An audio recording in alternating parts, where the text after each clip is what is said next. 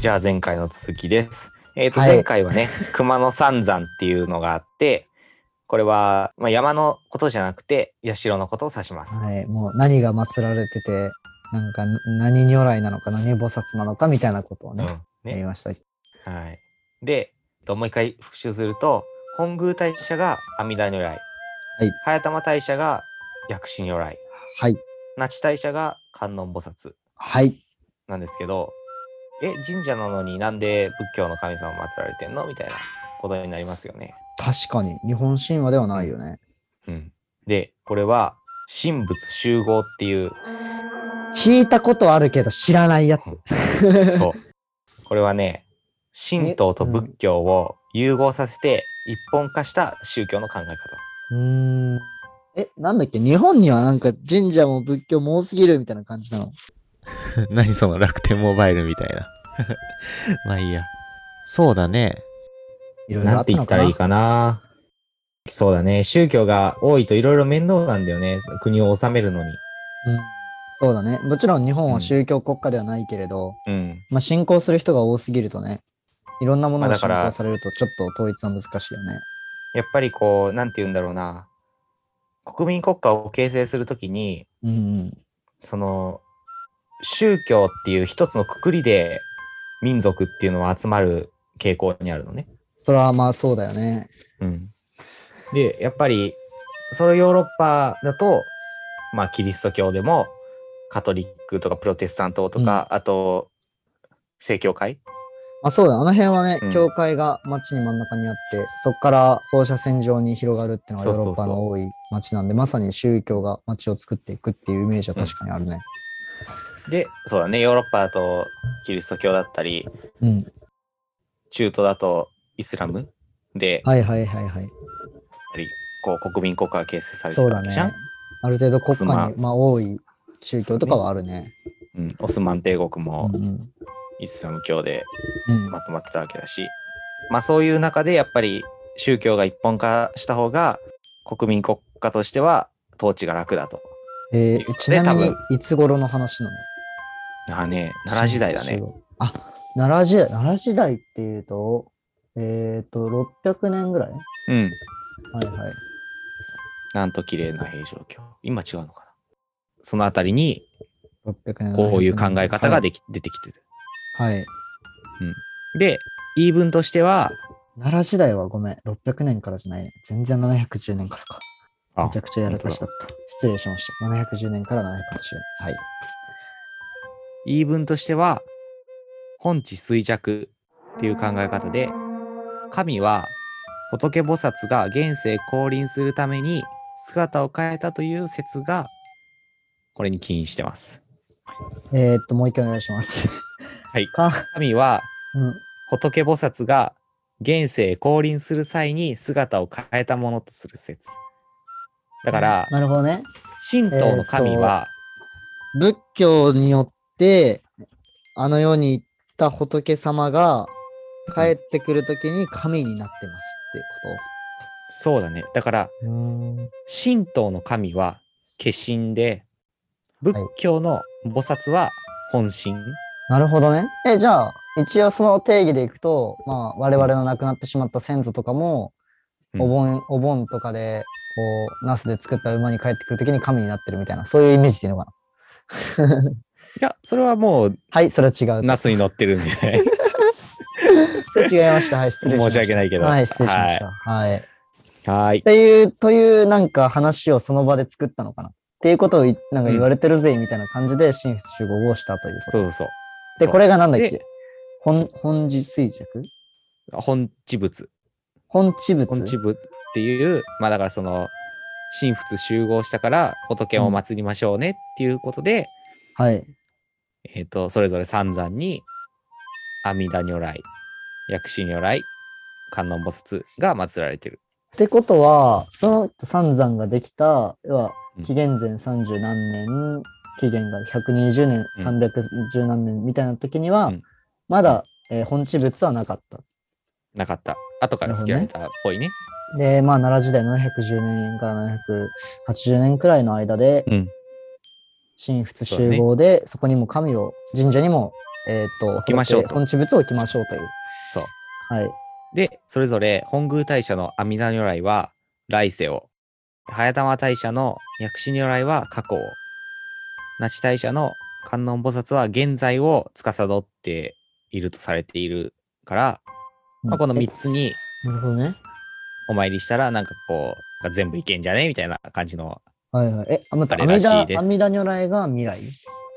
阿弥陀如来が未来、未来。来世、えー、薬師如来が、あ、なるほど、なるほど。来世、前こ世、現世ってことか。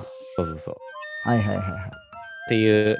で、この神仏集合っていう考え方は、と明治時代になってから、バゲダはよくねみたいな感じになって、徐々になんかこう、なくなってったみたいなんだけど、これがやっぱり今の日本人の宗教への寛容さとかにつながってるんじゃないかなっていう説もあったりします。ああ。まずすこごいれよねができる時点でね、ってか、うん。ごめん、今更なんだけど、神仏集合って、みんな集まれじゃないん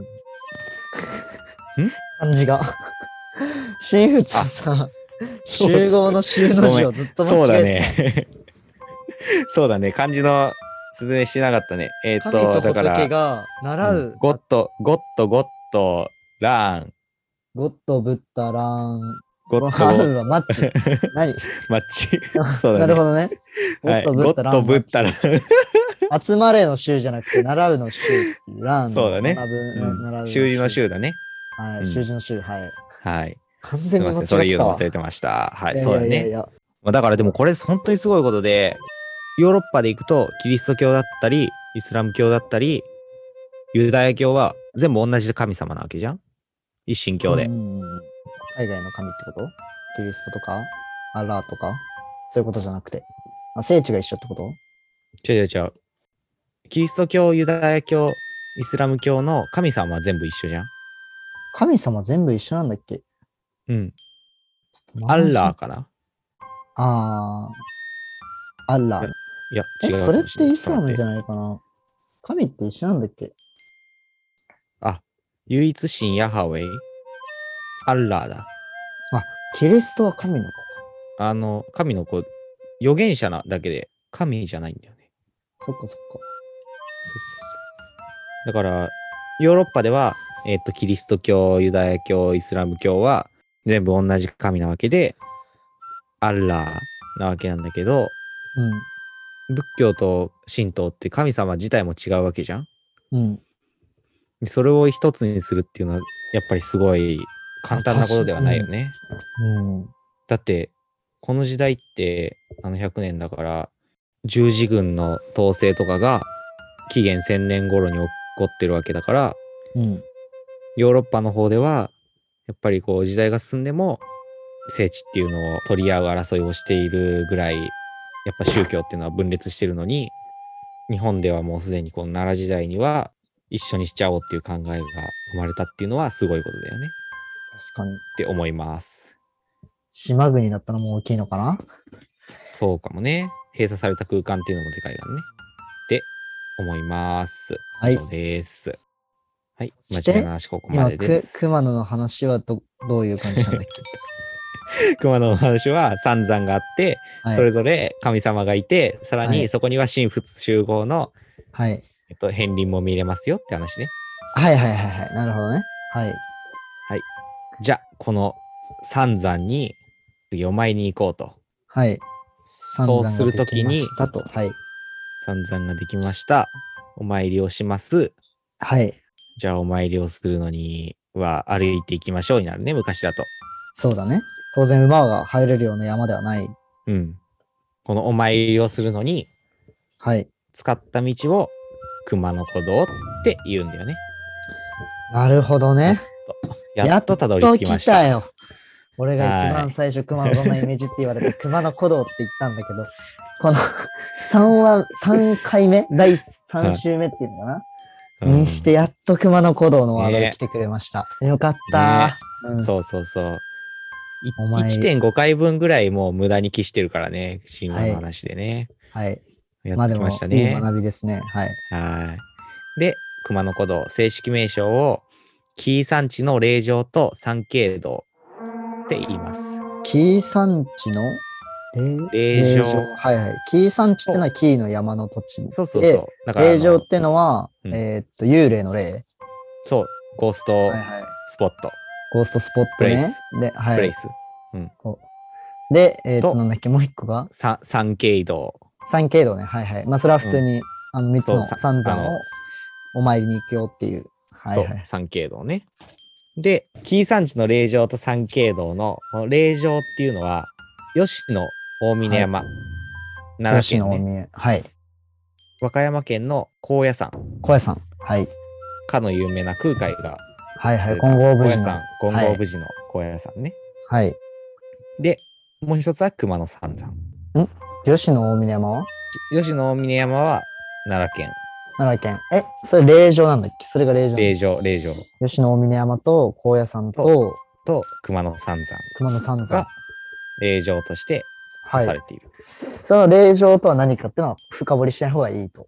うん、そうだね。はいこれ、また5話プラスされるからやめといて。あ、 はうん。い。ただゴーストがいっぱいいたのかなってぐらいの感じのイメージ。そうそうそう。まあ、ゴーストっていうよりは、やっぱりこう、神聖なっていうあ意味のはい霊失が礼強いしかまな。した。そうだよね。うん。うん、別に霊って悪い意味じゃないけどね。そうだね特に。はい。うん失礼しました。はい。で、この三景堂っていうのは、まあ、熊野古道。はい。で、熊野古道も何個か経路があります。なるほど。う一本道ではないと、少なからず。そう。はい。三景堂のね。はい。この6つの経路。はい。まず、田辺から熊野本宮に向かう中辺地っていうルートがあります。えー、っと、田辺の位置は、田辺の位置和歌は、山の、どの辺なんだろうあね。ー左、うん、難しいね。一番南までは行かなくて、ちょっうんと、和歌山の最最南部からちょっと北側に行ったけど、大阪寄りの西側っていう位置なのかな、そうだね。割とはいやっぱり、だから、うん地図を見てくださいっていう感じですね。はいすいません。ん。みん なに。 はい。まあだっからていう田辺から、うん。紀伊半島を見たときに、はい。串本っていう、まあ、南端を、この南端凸をはい南端としたときに、最南部。だいたい8時ぐらいかな、なるほのど位。置にある田辺市。はい。ここから熊野本宮大社はい。熊野本宮大社のある場所はだいたい紀伊半島を見た時に時計の中心部分ぐらいですね。なるほど中心ね。よりちょっと下だね。はいはい。まあ、位置的には奈良県に近い。うん。県境ちょうどちょっとぐらい県のとこ境ろによりちょっはと南ぐらいだね。ちょっとの、はい、ちょっとに、うん西に、い東、西から東に向かっていくけど、ちょっと北上もするよみたいな感はい。じの。はい。熊野本宮大社を通って熊野早玉大社。なるほど。そのまま新宮市東になりますねに向かって、ちょっとまた今度南にもう一回降りてくるっていう感時計で行くと4時ぐらいかな。じ。新宮市は三重県になるのかないよいよ新宮市は和歌山県だね。あ、新宮市和歌山県なのうんなるほど。和歌山県限りなく三重に近い和歌山ってことね。そうだね。結構三重に近いけど和歌山だね。はい。これが中辺地。これは中辺地。うん。周辺路って書いて中辺地ね。中のあたりの道。中辺路。うん。あ、はいそう。中のあたりの道。中ら辺ってことね。そ確かに山の中に入ってる感じだもんね。う。で、これが平安時代の皇族の公式参拝道。平安時代の皇族の公式参拝路。うん。藤原家とか。そうかもね。結構皇族参か拝し。て貴るし族じゃないか。貴族じゃなくて皇族か。まずまだ失礼しし皇族ただはねい。皇族なの。まあ藤原家の可能性。藤原家も、まあ近いか。うん。なるほど、ね。それ大事だから皇族、貴族じゃなくて皇族。皇族、貴族じゃなくて皇族が失礼しました。はい。の公式参拝路が中ヘチと呼ばれるもの。はい。はい。で、次、田辺から海岸沿いに、えー、那智神宮に向かうあ、大な辺るほ地。どねまあこれは分かりやすいね。田辺8時ぐらいかはいらはいまさに時計の。ずーっと、うん、海逆海岸線を通逆方向っでて、はいそう、時計の反対回りに5時、那智4大時社ぐ。らいまで来たところでそう。はい、同じゴール。あ、同じゴールじゃないのか。まあ、同新宮じまでか行かな。ないのか。はいはいはい。途中で中平中平地地にの合流途す中る。にぶつかるって感じか、沿岸部はその、理解して5時ぐらいにある那智大社と、4時ぐらいにある熊野早玉大社に参詣できますっていう感じね。なるほど。これが大辺地。大ヘチ。うん。ビッグあたりの、大きいのあたりの道ね。そうそうそう。なるほどね。次。高野山から熊野本宮へ向かう小平地。はいはい。もうただな南下してくるっていう感じのイメージかな。ちょっと、ちょっそうだねと東側に行くけど、うん。だいぶ和高野歌山山は、の北の方の、奈良県に近い山側の高野山のところから南に降りてくる。 11時ぐらい、時計で言うと11そうだ時ねぐらいの山の中から本宮に降りてくる。学えー園このれ中が心に降りてくると。はい。小平地で、小ヘチ。これがね、70キロぐらいなんだけど、短いんだけど、結構山岳コースです。えー、スモだいーぶル、スモールあたり道で、うん。小、小あたり道。小ヘそうそうチそう結構きついっす。うん、70キロ。え、この、南からだから大中小って上がっ、北に上がっていく感じの3つのコースなのか。ああ、そうね。何が大中小なのかちょっとよくわかんないけど。小ですらまあ70そうキロ。考えたら。そうそうそ大ヘチ小でだから70キ沿岸部ロ歩いてる方が楽そうだな。う。ねまあだけどほら、楽だったら意味ないじゃんって話だよね、多分。確かにね。楽しちゃいけないよね。 バカだね。人間ってバカだよ。バカだな。で、はい。伊勢神宮から今度、熊野三山に行くのは、伊勢寺。なるほど。大中小という枠組みを外れて、今度は伊勢神宮の伊勢の字を使った伊勢道で伊勢寺。はい。これ伊勢神宮は三重県にあって、その三重県から、まあずっと海岸線沿いにずーっと来る伊勢寺ね。はい。で、えー吉野大峰からはい。本宮大社はい。向かう大峰奥掛道。大峰奥掛道。うん。これは漢字は、ち長ょっとよくわかんないから、ググってください。 はい。くぐってください。まあ、峰っていう字はね、いわゆる山で使う峰だけど、うんかける、かける、大奥掛け、奥はまあ、大奥とかの奥だけど、そうそうかけるっていう字かがけね、るがね、あの、くじゃなくて、右側、馬に丘って書いてる、よくわかんそなういだ字。ね。うんしかも、道っていう字もまたちょっと変わってるよね。あ、そうだね。道路ってい道にう、なっうん道路っていう熟語を考えたときに、この大峰奥掛道の道だけあはー、その道路の道の方そうだよじゃね。ん。他は路の方をね使ってるよね。うん。まあ、よくわかんないけど。はい。まあこれも結構山岳コースですよって話ね。はい。そらそうだよでな、奈良あと、大阪、京都からぐーってこれる木地。県。木地。木の道。はい。まあこれは道、路の路の方で。はい。そうそうそう。まあこれも海岸線沿いをずっと来る感じかなるな。ほど。大阪からの海岸線沿いで、えっと、中辺地と大辺地のスタート地点まで行くっていう。スタートかゴーそうルだかどねっ。ちか田わかんない辺、けど、田辺、田辺まのでところ行まく。で行くっていう道か。そうだなるほどね。ね。まあこれが、紀伊山地の霊場と三景堂の三景堂、はい。熊野古道ですね。合計6本のルートがあります。はい。はい。で、この熊野古道は、熊野三山の、にお参りする道で、古くは奈良時代の終わりぐらいかな。はい。皇族などがお参りをした世界遺産ですね。なるほど。よく残ってたね。100ね1300年、1200年くらいか。まあ、文化としてだから残ってたんだよね。なるほどね。道が残ってるっていうよりは、そはいのはいはい。紀伊山地の霊場と三景堂が世界遺産だから、うんうんうん。素それが文化としてやっぱ残ってたっていう話ね。晴らしい。この文化としてじゃあどういうふうに発展していったかっていうのは、まず、奈良時代の終わりから天皇とか皇族が最初は参詣をしました。はで、これは奈良に都があって、奈良に近い森林い。うん。を進んでお参りをするっていうのがやっぱり修行として良かったんだろうね。修行のためになんだ。うん。そうだね。えー、いつしかこの、お参りじゃなくて修行っていう方に変わっていくんだ。あ、いや、最初は修行だったの。あ、最初が修行だったんだ。そう。修行からお参りに変わる。へあ、おー参りと修行は一緒だけど、確かに。一緒っていうかほぼ一緒うん、いうん、似たような要素があるよね。修。行ついでにお参りみたいな感じだね。うん。で、次に平安時代に今度は貴族の間ではい。盛んになりました。へえ、貴族はな何をしたかったんだろうね。まあ貴族もやっぱりお、えー修行とかおあ、参り修だよ行ねか。。バカンスじゃないんだ。うん。で、京都から。これは平安時代だから京都にうん。都が移ったよね。はいはいはいはい。で、京都からちょうどいい距離 感で修行ができるよっていうので、なんだよ、それって話だけど。なるほどね。あ、だからそんな、この、未だに熊野古道ってのがそうそうそう。残ってるんだ。